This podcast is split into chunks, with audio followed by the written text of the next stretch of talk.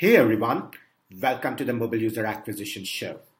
In the Mobile User Acquisition Show, we feature interviews with the smartest folks in mobile and growth who share invaluable, actionable, tactical insights on every aspect of mobile growth and marketing, not to mention some adjacent areas just as well.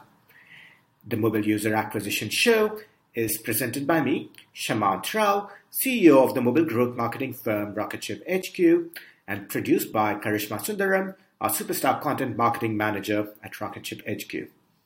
Each episode includes strategies, tips, and pointers from the leading edge of mobile growth marketing that you can use to unlock tremendous growth for your app in a sustainable and capital efficient manner.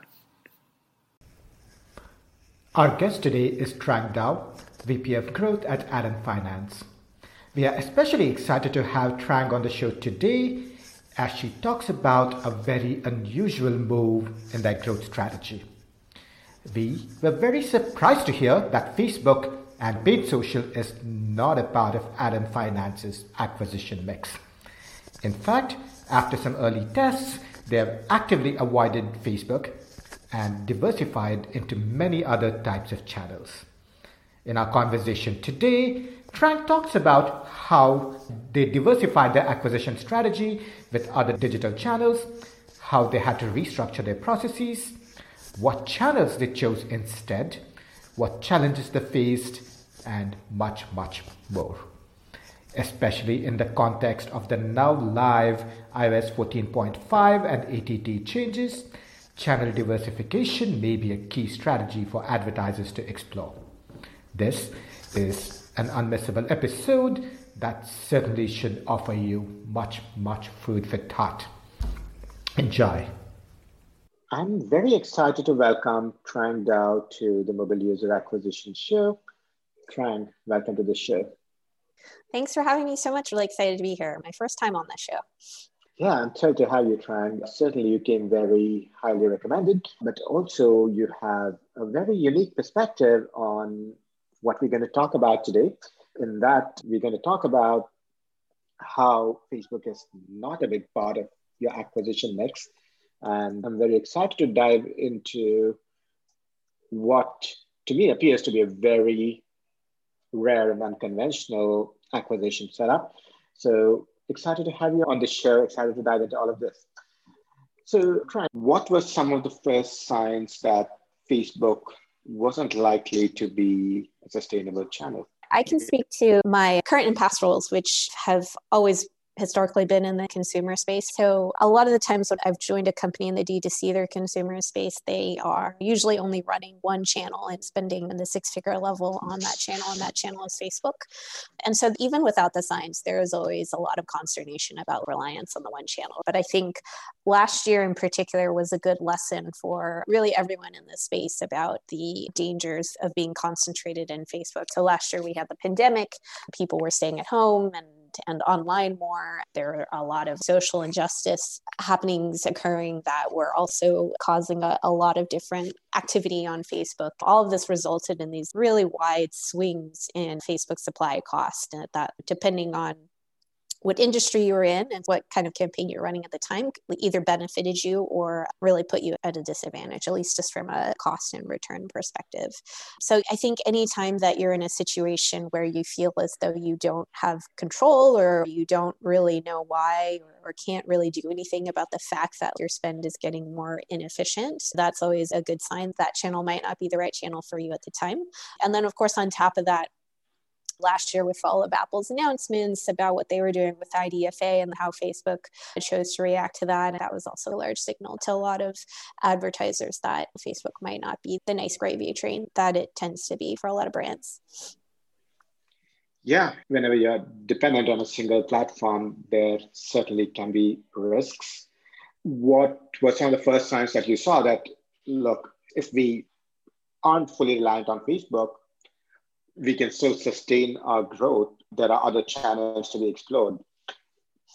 Yeah, I think most boards and management understand the challenges or at least the importance of channel diversification for us since we're in the fintech space and a lot of us come from a background in finance if you want to think about allocating your advertising dollars the same way that you would diversify your investment portfolio. It's pretty straightforward to understand.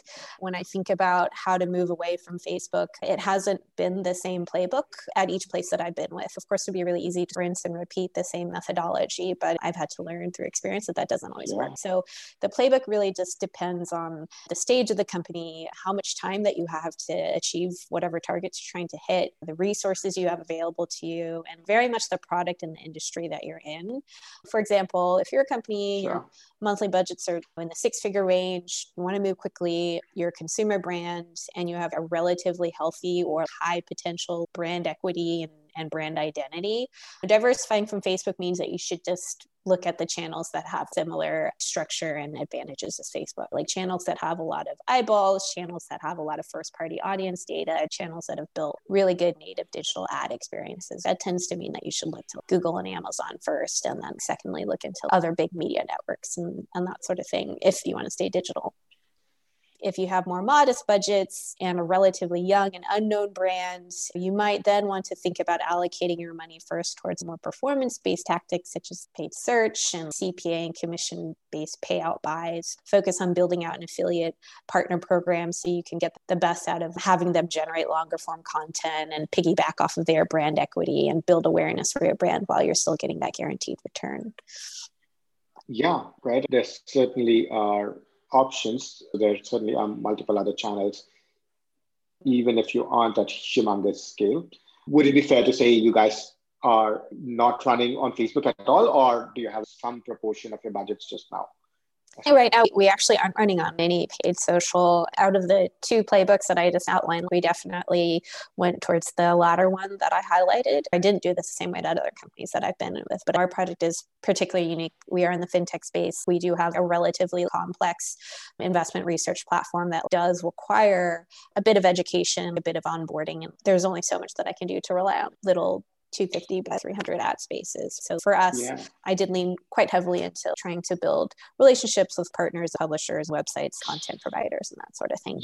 Yeah, if I understand correctly, you guys were running on Facebook when you joined, or at least earlier on. So when you were like, look, we are on Facebook, but we really think we need to move away. How easy was that conversation internally in terms of getting a buy in? Pretty easy actually like yeah. really really easy. Again like the timing of what was happening in 2020 it always does tend to be the first conversation i have when i join a job which is why did we choose to go into this one channel? Have we looked into diversifying and that kind of thing? But like i mentioned the folks that i work with uh, are well versed in investment allocation. Everyone intuitively understood that concentration of risk was not a good thing. But there always is a bit of hesitation and fear like, oh, if, if we turn off this spigot, is it going to tank our growth and that kind of thing? But in general, if you come from a performance background, you have the reporting, you have the attribution, you're able to account for every dollar, it's pretty easy to make the case. We can wean ourselves off of this, we can transition easily. There's a plan for this, and it's a pretty predictable plan.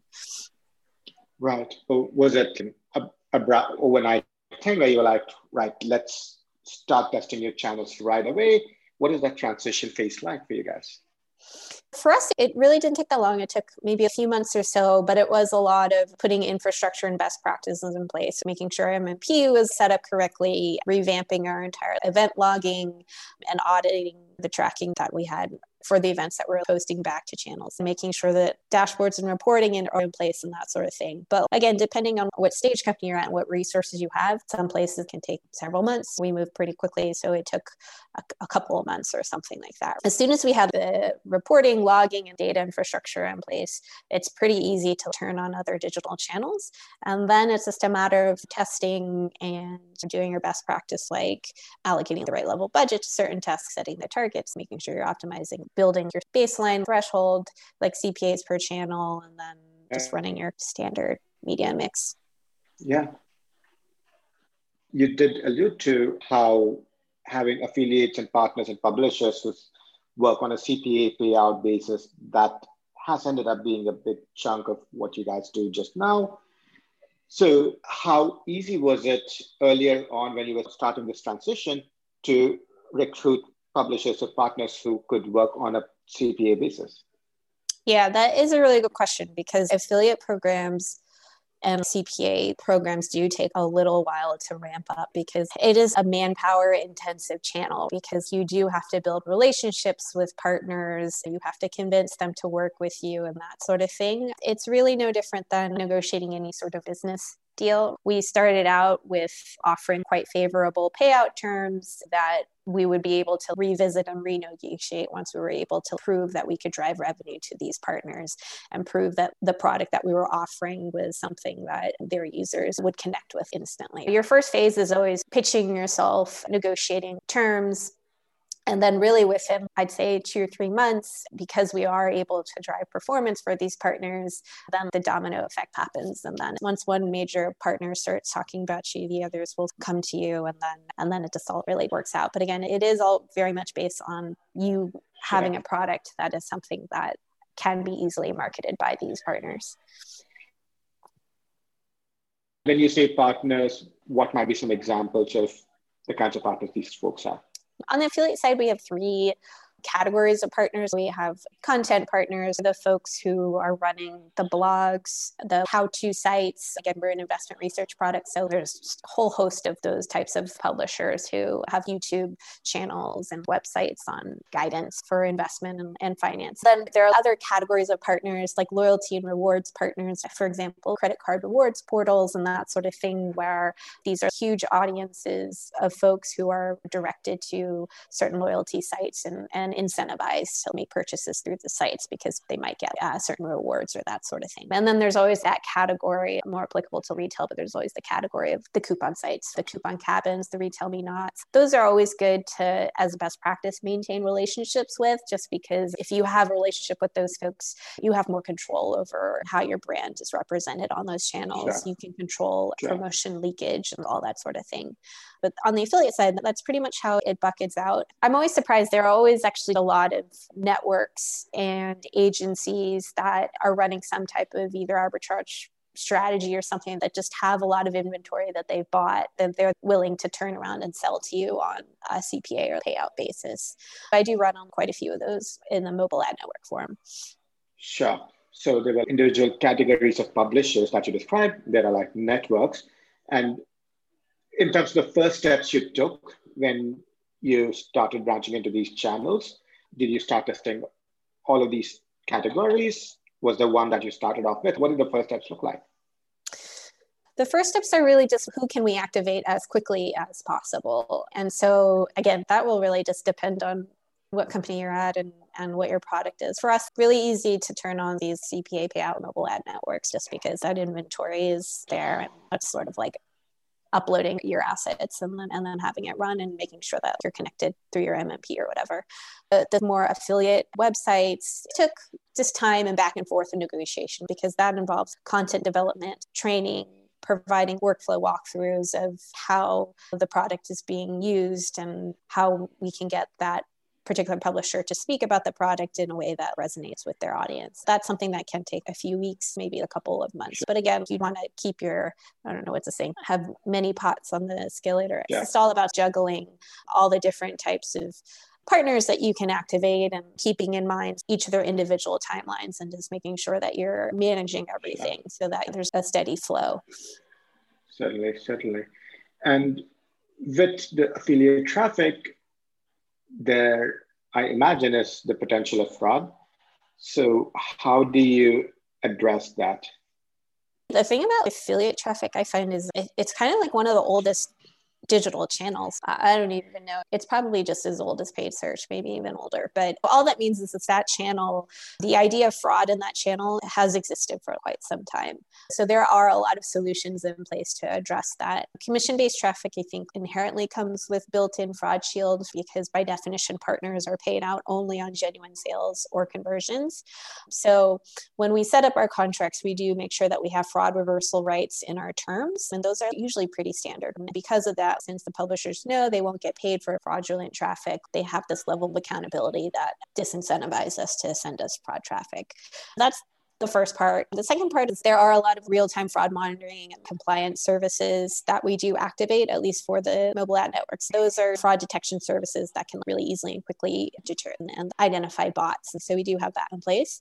I also do do a month end audit every month of every single conversion that we get. We actually have our own internal fraud script that we run across all of our users as well. So there's that third layer that I'll do every month yeah. just to catch anyone who the prior two methods didn't catch. And then uh, we reverse those payments. Certainly, certainly. Another risk I would imagine would be look, getting users on a CPA basis. You're paying for the first action, but not necessarily for subsequent actions. Like you're not getting retained users, you're just getting the first transaction. So do you think about the risk that the downstream retention might not be there? This, this person might just make the first transaction, just never come back. Yeah, that is definitely a risk. And going back to the answer I keep saying, which is I think I'm just really lucky because this strategy I don't think would have worked anywhere else that I would have been. But we are a subscription product. So that in itself means it's actually pretty easy for me to optimize for the finality of a subscription sign up event. We just have to make sure that we're doing the lifecycle marketing and management work to keep that user continuing every single month beyond the initial subscription. We do have that in place. But for the new channels that I'm ramping up that might not have enough signal, might not have that event being sent passed back to them. Again, I do benefit from having a product that offers a huge wealth of features, which means that I have a lot of user actions and events that I can post back to channels and use as predictive and indicative of a high value user. We have a pretty big, really good data team in place. And so I do make sure just regularly refresh with them our predictive user models. If I can't optimize off of the subscription sign up event, I always have a pretty big list of other events I can use that I know that I can optimize towards to get the type of user that I want. Sure. When it comes to scaling publisher based traffic, affiliate traffic, how do you think about that? What are some of the levers that one might employ? Like I mentioned before, it can take a while to ramp up, but you just have to be thoughtful about making sure that you've covered all the different types of partners and how they operate and that sort of thing. As long as you're keeping that in mind. And, and once you start to hit some traction with a select few partners, the rest of them will come a lot, a lot more easily. And that's very much the stage that we're at right now. Right now, my thinking is more with this channel, it's not like it can just scale limitlessly at yeah. some point we do hit a wall. Thankfully we're not there yet but i think for me that's really more of the medium term challenge that i'm trying to think about right now which is how do i measure when i know this has fully scaled out at which point i will need to think about redefining my channel mix completely. Yeah. Yeah certainly. And you did mention the last time we spoke that one of the channels that is effective for you is pre-install or preload ads. So it would appear that there isn't a lot of control over targeting of these ads. So, how do you think about optimizing this? So, what, if any, are some of the levers that may be available there? Surprisingly enough that there aren't a lot of targeting levers but they actually are enough for me to, to actually work off and build successful campaigns most of them right now are you can target off of the device type like the actual device model, and then demo, age, and gender, and that sort of thing. Some folks are actually even offering interest too.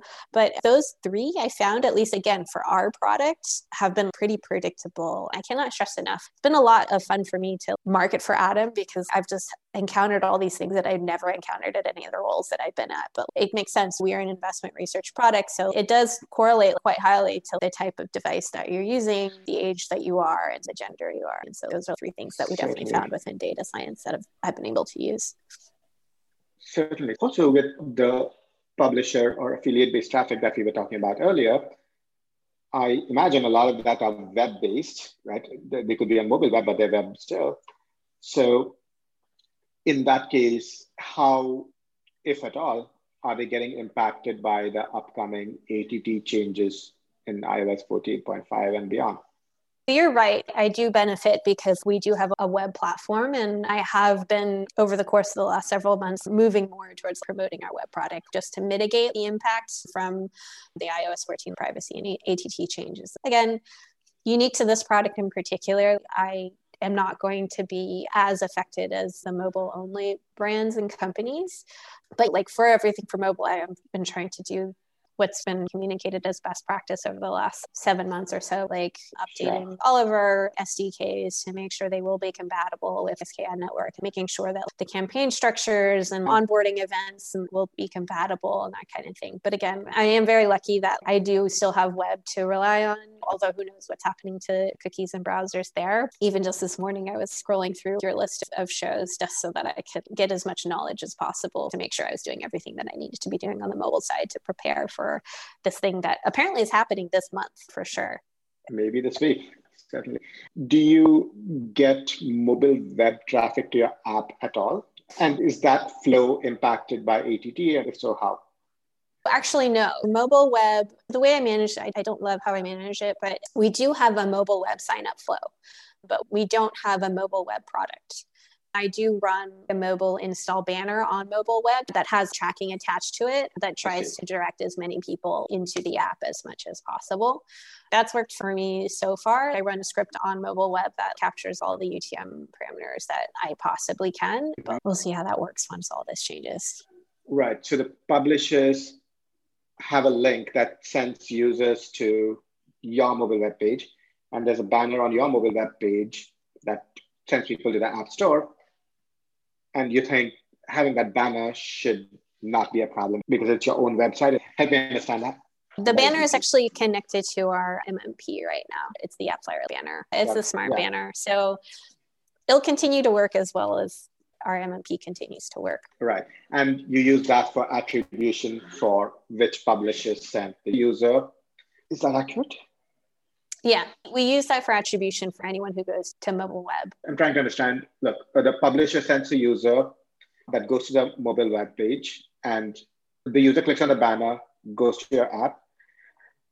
How does your OneLink link capture which publisher sent the user? How do you figure out which publisher sent the user? That's all grabbed through the UTM that is sent through from that publisher. So that's passed through the smart banner back into the MMP. I see. So yeah. the publisher link has UTM parameters, which are passed through the OneLink banner. I see. Interesting. Yeah. So it looks like it will not be impacted by the ATT at all because the OneLink banner from your website, that doesn't change. The linking from the publisher to your website doesn't change. Would that be accurate? I would hope so. I see. Good luck. yeah. Cool, cool. Currently, if a user is on a publisher's mobile website, the experience is to send them into the App Store. I wasn't sure if the understanding was that everyone who visits us on mobile is getting sent to mobile web because that's not the case. It really depends, but for the most part, they go straight to the store. Fair enough. And to also take a big step back, you described how you guys have tapped into this world of publishers and affiliates and really leveraged that to the complete exclusion of something like Facebook. So, what kind of products is this kind of an acquisition a good fit for? What kind of products is it not a good fit for? It obviously works really well for us. What is it about us that it's worked really well? We are in the consumer space and we built something that actually has really, really, really great product market fit definitely more so than most other places that i've been with right? So when you have that it just means that a you have to do less work convincing partners to promote your product and it's really easy to prove out performance once they do start like i mentioned once you do start driving revenue to them.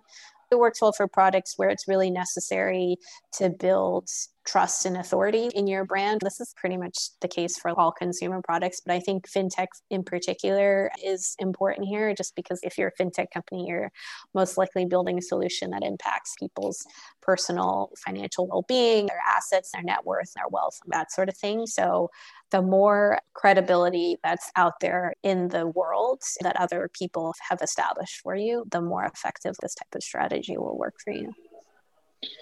Definitely try. I know we are coming up on time, but this has been incredibly instructive, especially since you have an acquisition mix that is very, very rare. And I can see the kind of work that went into putting this together.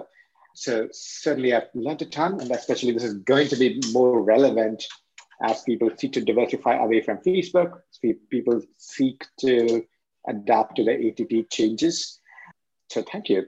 This is perhaps a good place for us to wrap, Trang. But before we do that, can you tell folks how they can find out more about you and everything you do? Sure. You can probably look me up on LinkedIn. And if you want to take a look at our company website too, there's all the details at atom.finance. Wonderful. We will link to all of that in our show notes as well as to your socials, Twitter if you have one. Excellent. Trang, thank you so much for being on the Mobile User Acquisition Show. Great. Thanks so much. Thank you for listening to the Mobile User Acquisition Show. If any of this was helpful or instructive, I would love for you to leave us a review or rating on iTunes, Stitcher, Overcast, or wherever you get your podcast fix. This podcast takes a ton of time, effort, and love to produce, and I deeply value every review and every piece of feedback that you share. Thank you for listening, and I will look forward to sharing our next episode soon.